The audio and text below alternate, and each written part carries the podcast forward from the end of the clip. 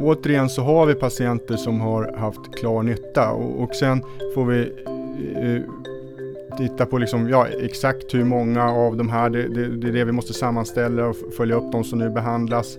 Eh, och eh, titta på immunsvaren. Och eh, det här jag var inne på är verkligen hur mycket gör immunterapin egentligen här då?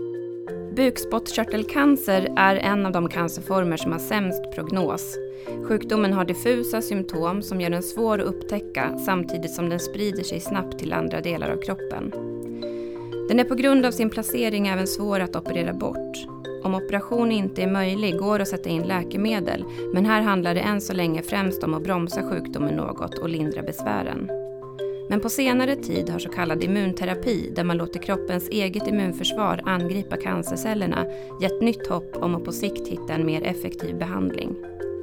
I det här avsnittet träffar vi Gustav Ullenhag som är överläkare i onkologi på Akademiska sjukhuset och docent vid Uppsala universitet som leder en studie på området som har gett lovande resultat.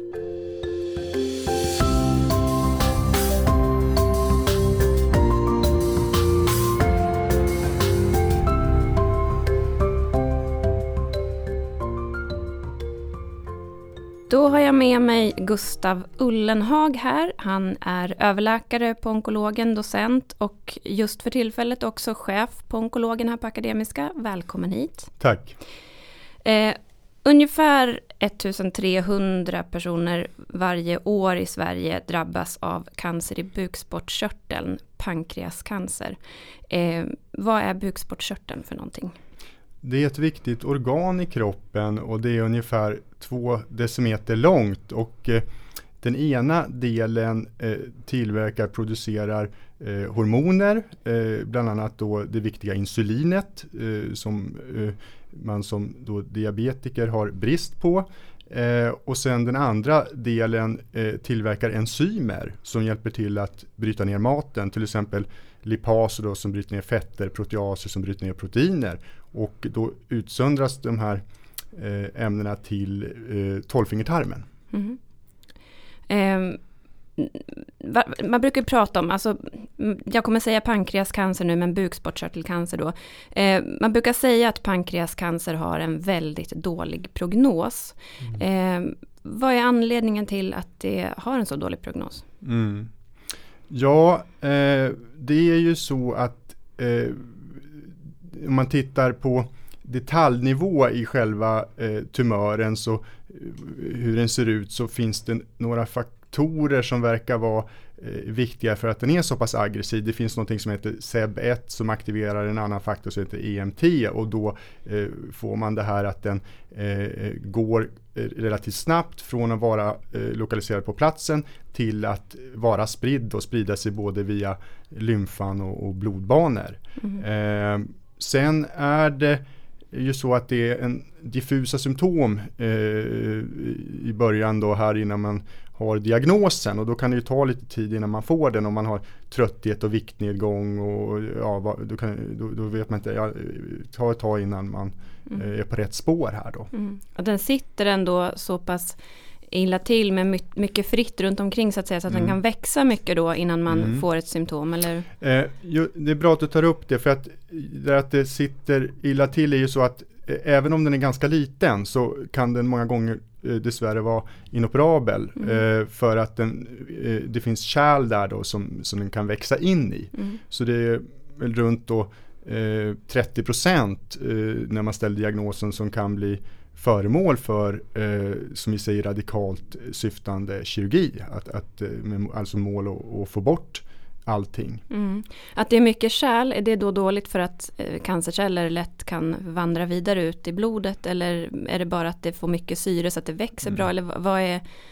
vad betyder att det är mycket kärl i området? Ja, det handlar ju om att eh, operabiliteten, att när man då tittar på bilder så ja, patienten skulle dö av operationen för, mm. eh, eh, eh, på grund av den här kärlinväxten är för, okay. för omfattande. Mm. Så det är svårt ställe att operera på? Absolut. Mm. Eh, nu var du inne lite grann på det, att det, varför det oftast är då spritt när man hittar det för att det har hunnit gå lång tid. Man hinner inte få symptom innan det har gått väldigt långt. Vet man någonting om varför man får pankreascancer, vad det beror på? Mm.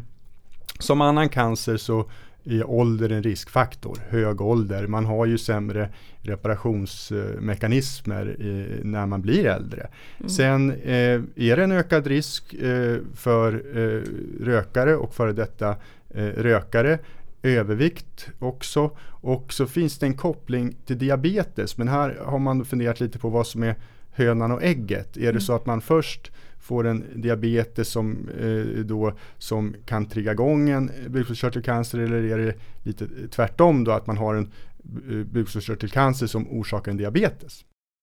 Den, du var inne på det nu här med eh, hur man behandlar pankreascancer och att det viktiga är att kunna operera och att det är en komplicerad och svår situation, mm. eh, svårt att operera.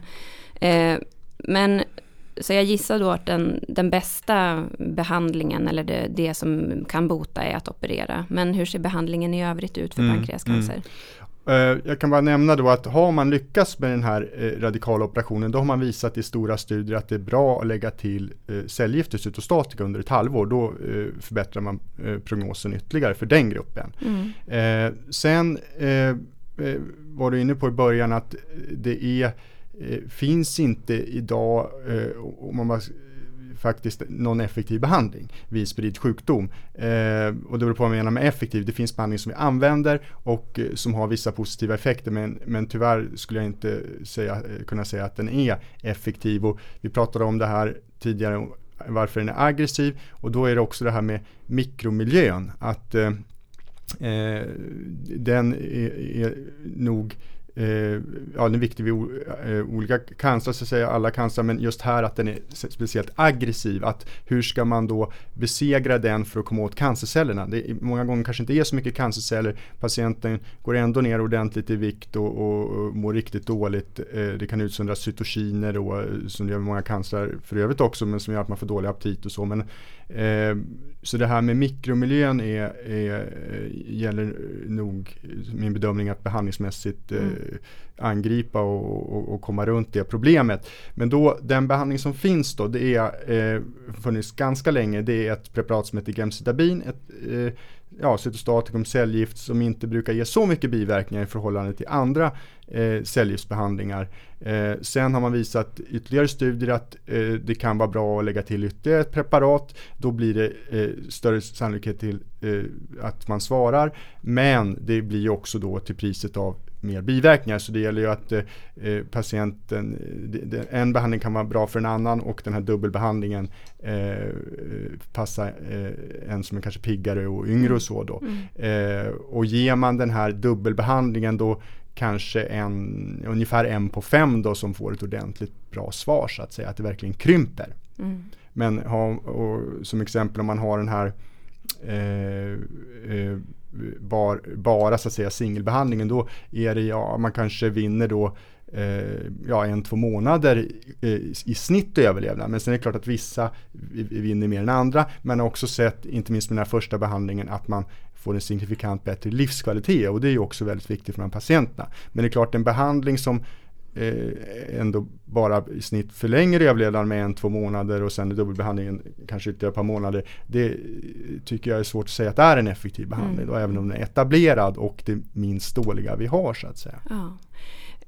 Precis, det låter ju inte som någon, någon jättefantastisk eh, behandling att erbjuda. Mm. Om man tänker att man är patient och kommer, att det, det är det man har.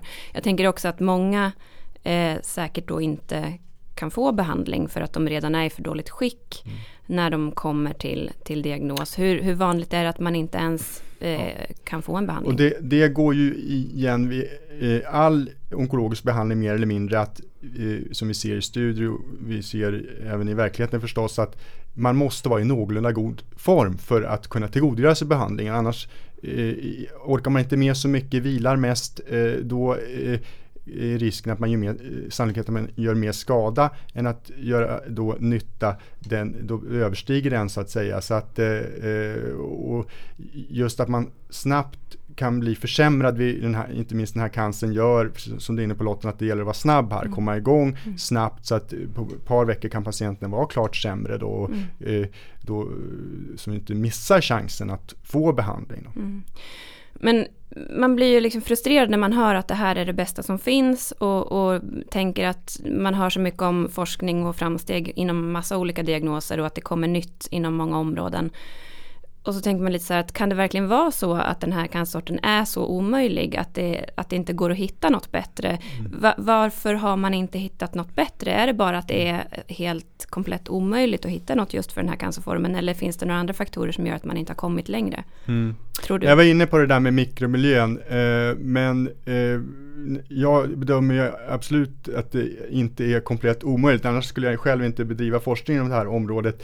Eh, jag kan ju nämna att jag tycker det är väldigt viktigt då allt som görs, inte minst på forskningssidan, för cancerpatienter. Eh, men den här gruppen då man ser vad som är satsat till exempel i, Sverige eh, eh per patient så är det en bråkdel av till exempel vad som är satsat per patient med bröstcancer. Mm. återigen, jag tycker jättebra att satsa på bröstcancer. Mm. Men det, det här, i och med att det är så dålig prognos så har inte funnits någon stark patientförening heller och eh, han som var ordförande under flera år, eh, Carl Hamilton, han hade själv inte haft pankreascancer då. Nej. Så det finns ingen stark patientgrupp som kan, som kan driva det här framåt och trycka på att, for, att det ska forskas mer inom det? Ja, jag tror det har varit en faktor en att, det. att det har mm. satsats då för lite på grund av det. Mm. Eh, det, det, låter ju mörkt när man pratar om det så här, men, men lite av anledningen till att jag har tagit hit dig är ju mm. för att du, du är ju känd för, för många, framförallt för oss som jobbar inom, jobbar inom onkologi, eh, för att du har forskat många år med, inom immunterapi eh, för cancer, framförallt inom malignt melanom. Och eh, nu eh, ser man faktiskt lite lovande stud, liksom resultat i studier eh, när det gäller immunterapi även inom andra diagnoser. Eh, och bland annat så, så ser man ju det inom pankreascancer. Eh, kan du berätta lite grann om, om hur det här mm. mm. har kommit? Ja, det är, man får väl se det som att populärvetenskap säger att det är vissa cancrar som är kalla så att säga, att de inte eh, svarar eh, på immunterapi och så finns det de som är heta som då, eh, ja, malignt melanom som du nämnde för eh, hör till. Och då gäller det att eh, försöka göra de kalla eh, tumörerna heta.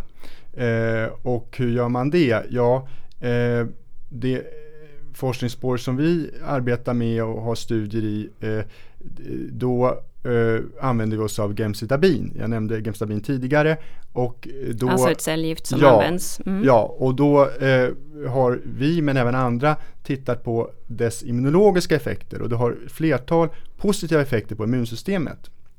Och då eh, kan man eh, förhoppningsvis använda det här för att då eh, få en kraftfullare effekt av den immunterapi man ger ihop här. Eh, och på det sättet få tumören att bli het mm. och svara på immunterapin. Eh, så gemstabinet använder vi då i våra studier inte som att det i sig självt ska döda cancerceller utan att det gör immunterapin, eh, ska göra immunterapin effektivare. Mm. Kan du kort bara förklara för de som inte alls vet vad immunterapi är mm. eh, på ett enkelt sätt, vad, vad är immunterapi? Ja, vi har ju haft under ett par decennier nu antikroppar eh, som har kommit år efter år inom onkologin och som är etablerade. Det är ett 20-tal som vi eh, använder rutinmässigt. Och det är immunterapi för det är antikroppar. Mm. Men eh, de flesta av dem är inte att de eh, aktiverar immunsystemet. Alltså de kan binda till en tumörcell eh, hemma i en signalväg till exempel. Då är det immunterapi som man ger men de verkar egentligen inte, egentligen inte immunologiskt. Men sen kom ju då de så kallade checkpointhämmarna för några få år sedan och det var det som ledde till Nobelpriset då eh, eh 2018. Eh, och eh, det är antikroppar som just verkar i, genom att aktivera immunsystemet. Och eh, eh, då får man en ökad kraft i immunsystemet rent allmänt så då kan man få en del eh, immunologiska biverkningar och det är framförallt då tarmen med diarré och huden eh, kan vara klåda, utslag och sen är det trötthet också. Eh, och sen finns det en hel del andra. Eh, men då aktiveras T-cellerna och de kan slå ihjäl tumörcellerna. Så att man ser till att kroppen själv tar hand ja, om Ja, man aktiverar Mm. kroppens eget immunsystem och en T-cell är som en seriemördare, den kan döda många cancerceller. Mm. Och hur går det här till? Du sa att man använder det ihop då med cellgift. Mm. Eh, om man nu tänker på, på det som nu testas på, Ja, på pankreascancer, hur, hur går det här till? Och då har vi, eh, då har vi, gör vi så att vi eh, sprutar, injicerar ett virus eh, i en, oftast har det varit dottertumör, men det kan även vara eh, primärtumören, alltså ursprungstumören, eh, upprepade gånger. Eh, och i då eh, den studie som nu pågår har vi ett mer kraftfullt virus än i den förra eh, som då kan spränga sönder tumörcellerna. Eh, det är ett onkolytiskt virus. Eh, och det är bra att tumörcellerna går sönder men vi vill ha en effekt i hela kroppen och vi tror att det viktigaste med den här söndersprängningen är att vi kan få en ökad aktivering av immunsystemet, en ökad antigenpresentation så att eh, då sker den lokalt men sen kan de här immuncellerna gå ut i kroppen och verka på andra ställen förhoppningsvis. Eh, sen har vi i den nuvarande studien två eh, gener, så det här är immunstimulerande genterapi, två gener i viruset eh, som då ska, eh, som uttrycks då och eh, eh blir proteiner och eh, de kan aktivera immunsystemet på eh, olika sätt. Eh, Eh, och i den pågående studien ger vi de här injektionerna varannan vecka och då är det hela tiden tillsammans med, som jag var inne på, eh, cytostatika eh, och det var det mest då gemcitabin. Okej, men det låter, ju, det låter ju på ett sätt lite farligt att spränga sönder en, en cancertumör. Mm. Vad är det som händer när den går sönder så att säga? Mm, mm. Ja, den ska ju eh, gå sönder även med, går ju sönder även med vår cytostatika. Eh, sen är det klart att det här är ju ett eh, nytt koncept, så det kräver ju säkerhetsåtgärder att patienterna eh, första gångerna när de får det här ligger inne över natten på sjukhuset och sen gör vi individuella bedömningar om det behövs ytterligare så, va, och beroende på hur det har gått för den enskilde patienten. Eh, och vi har ju erfarna radiologer, röntgenläkare som eh, ger de här eh, injektionerna som brukar vara ul via ultraljud. Då. Mm. Är det någonting som är obehagligt för patienten? Ja, det, gör, det, är klart att det finns ju trevligare saker att göra, men eh, det, de kan få lite lugnande vid behov och det, det, det inte, gör inte så ont då. Nej. Mm. Och hur, hur snabbt kan, kan det liksom ge effekt när man börjar med det här? Mm. Eh, ja, Eh, det är ju sånt vi måste titta på i studien eh, och utvärdera alla patienter på bästa sätt. Eh, men eh, det man, en sak man måste tänka på med immunterapi är att eh, det kan ta tid eh, att få igång de här eh, T-cellerna möjligen då och en annan sak i studien eh, som jag tycker är viktigt att poängtera det är att när vi har patienter som har nytta, och det har vi, eh, eh, då måste man ställa frågan hur mycket har immunterapin gjort? Mm. För att eh, om patienten vi då ger det här ihop med en eh, cytostatika behandling, cellgiftsbehandling som kan ha effekter i sig självt då är det väldigt svårt, eller nästan omöjligt att säga för den enskilde patienten hur mycket har immunterapin gjort här. Va? Och det, för att det här ska bli en etablerad behandling längre fram, då krävs det eh, en större studie. Mm. Men eh, eftersom du säger då att man måste, eller att man ger cellgifter i kombination med den här, är det då samma krav på att patienten ska vara i ett visst skick för att kunna vara med i den här studien? Ja. Gissar jag. Ja. Och eh, då kan, är det sånt som att ja, ökad blödningsbenägenhet tittar vi på det, det, och står man på något läkemedel som ger ökad blödning måste vi ta speciell hänsyn till det då förstås. Mm. Så, att, eh, så det är ytterligare krav, det är egentligen en ännu mindre klick som just ja, nu kan det, det, få det, det kan man säga mm. och eh, det handlar ju också om var finns tumören. Eh, går det på ett bra sätt att eh, injicera, säkert sätt eh, spruta in den experimentella drogen i, i tumören eller inte. Då. Mm. Och där har vi ju diskussioner med radiologen då, mm. för att bedöma det. Mm. Eh, jag förstår att man inte kan, att man inte kan dra några slutsatser, slutsatser riktigt än. Men vet man någonting, kan man se någon, liksom, få någon hint om hur det här ändå verkar, verkar ha effekt och, och Mm. funka? Mm. Ja, eh, återigen så har vi patienter som har haft klar nytta och, och sen får vi eh, titta på liksom, ja, exakt hur många av de här, det, det, det är det vi måste sammanställa och följa upp de som nu behandlas. Eh, och eh, titta på immunsvaren. Eh, vi gör mätningar i blodet eh, på patienterna och vi tar även prover eh, tumörbiopsier som vi analyserar. Och det kan hjälpa oss att mm. eh, se mönster och, och, samband. Och det här jag var inne på är verkligen hur mycket gör immunterapin egentligen. Mm. Eh, sen frågade du inte om biverkningar men jag kan nämna att det vanligaste det eh, är då ja, som influensaliknande, att man liksom får feber och ja, trötthet, lite muskelvärk och så. Det brukar vara första hand på kvällen efter behandlingen och det kan även vara dagen efter. Sen måste vi alltid eh, vara noga när det är, eh, är så här tidiga studier och, och första gången det ges till, till människa att eh, det kan ju vara någon biverkan som är svår men som bara kommer på en på hundra patienter och så vidare. Så att, ja. mm. Men eh, hur, ungefär hur lång tid tror man att det tar innan vi vet mer om hur, hur det här har effekt? Mm. Ja, jag kommer att få veta mer här. Vi kommer då genom de, de sammanställningar vi gör få veta mer eh, under hösten eh, och vi kommer ju att publicera det här vetenskapligt också. Eh, men vad det här än visar den här studien så kommer det alltså inte att vara eh, tillräckligt för att registrera det som ett nytt läkemedel. Mm. utan, är det många år framåt? Då kommer det ta några år. Mm. dels kan det ju vara att vi, om det här tycker, bedömer det just precis, det här schemat som, som klart bra, då kan man gå vidare med det direkt i en större studie. Det kan också vara att ja, det borde vara bättre om vi gör på det här sättet eller vi ändrar så här och då kan det behövas eh, ytterligare en studie som inte är jättestor för att eh, se om, mm. om eh, det verkar bättre då med vissa justeringar. För det, det är väldigt många parametrar, jag menar hur, hur ofta man ska ge det här, det är dosen förstås och eh, tajmingen med eh, cellgifterna mm. och så vidare. Mm. Varför, funkar, varför svarar vissa bättre än andra på det här? Alla har väl ett immunsystem som borde funka ungefär likvärdigt. Varför funkar det på vissa och inte mm. på andra? Säga rent allmänt om immunterapi att det eh, funkar bättre om man har lite tumörbörda. Då. Eh, dels är det färre cancerceller att slå ut men eh, det handlar ju om att har man mycket cancer i kroppen så är immunsystemet nedtryckt. Eh, I, i våran studie man kan ju inte ha för lite för då har vi ingenting att injicera så att säga. Men eh, man, en gräns vi har, det var inne på vilka vi tar med, är att det ska inte vara för mycket. Vi, vi mäter då liksom det vi, hela tumör, hur mycket tumörceller som finns i kroppen. Så mm. det, det är, är nog en eh, faktor rent allmänt vad det gäller immunterapi. Sen har man ju sett annars då att det, om man har mycket mutationer i tumören kan man, verkar man kunna svara eh, bättre.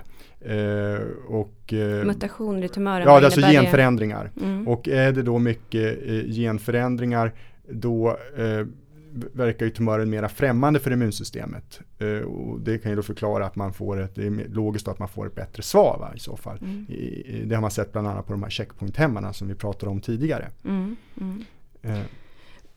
Men om du, om du skulle gissa, liksom, även om just precis det som ni gör nu, exakt det upplägget inte blir exakt det som kommer vara kanske det nya inom om det här. Eh, Tror du att det här ändå är en slags öppning för en helt ny typ av behandling just för pankreascancer?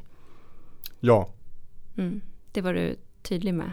Ja, ja här skulle jag inte vara engagerad men här, man får ju se det som att vi gör vårt bästa mm. och eh, om det, det, kan vara någon annan som lyckas men mm. eh, då är det ändå så att även studier som, inte, ja, som är negativa då, som inte visar de resultat man vill och som inte leder till läkemedel. Det kan vara väldigt viktigt ändå. Va? Det är pusselbitar för eh, att eh, föra eh, forskning framåt och i slutändan få en effektiv behandling. Mm. Jag tänker ett sånt här område då som pankreascancer och nya behandlingar som man ändå får säga, om man får säga eftersatt av olika anledningar inte har haft så mycket nya saker jag antar att, att det blir som att alla patienter plötsligt hör av sig och, och vill prova mm. det här nya och att det blir mm. liksom någonting att, att gripa efter. Hur hanterar man den strömmen av, mm. av patienter som, som vill vara mm. med och som vill prova där man ja. inte kan ta med dem? Det är en bra fråga för att eh, vi har faktiskt långa listor nu. Jag kallar det intresselista, inte väntelista. För vi, eh, vi vet ju inte hur läget är, när vi kan, hur många patienter vi kan ta in och så vidare. Och nu har det varit extra jag menar, är det sommar så kanske man kan, eh, kan vi inte ha kanske samma kapacitet och, och inte minst nu när, under den här pandemin då. Mm. Eh, nu öppnar vi upp, har vi öppnat upp här eller öppnar upp i dagarna så att vi tar in fler patienter men vi kan inte ta in alla som passar tyvärr alltså.